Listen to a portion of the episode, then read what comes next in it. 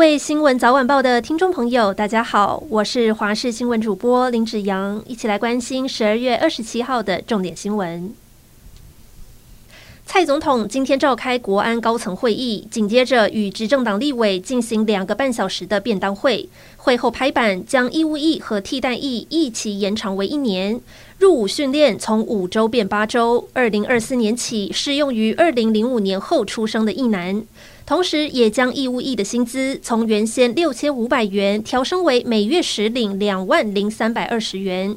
对于疫情延长，蔡总统强调这是无比困难的决定，但同时也向国人信心喊话：只要台湾够强，青年就不会上战场。中国当局二十六号晚间公告，明年一月八号开始取消入境旅客隔离措施，并恢复中国公民出境旅游。由于中国现在疫情严峻，许多国家如临大敌。日本首相岸田文雄就立刻宣布，三十号起全面强化中国旅客的入境管制。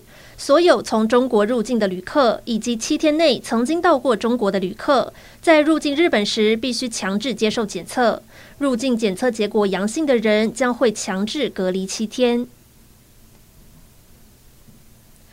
下个月就是农历春节，疫情解封，很多民众都决定今年要上餐厅来围炉。台中就有连锁餐厅，除夕围炉八百桌全被订满，加开的两百桌也被订光，而外带年菜也有八成销量。另一家饭店生意也很好，近百桌的围炉名额马上额满，而外带年菜也卖了九成。餐厅业者预估，今年年菜商机有望突破六十亿。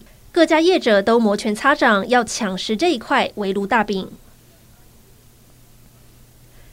国门开放，阿里山国家森林游乐区最近涌入不少新加坡和马来西亚等东南亚地区的旅客。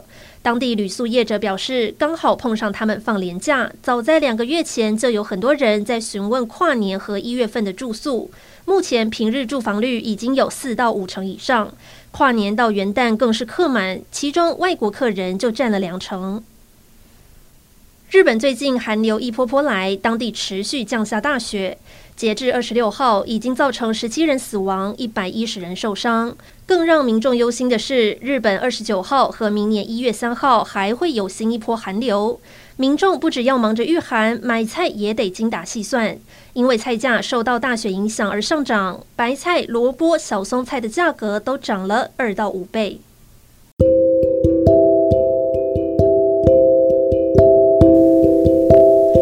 以上就是这一节新闻内容，感谢您的收听，我们下次再会。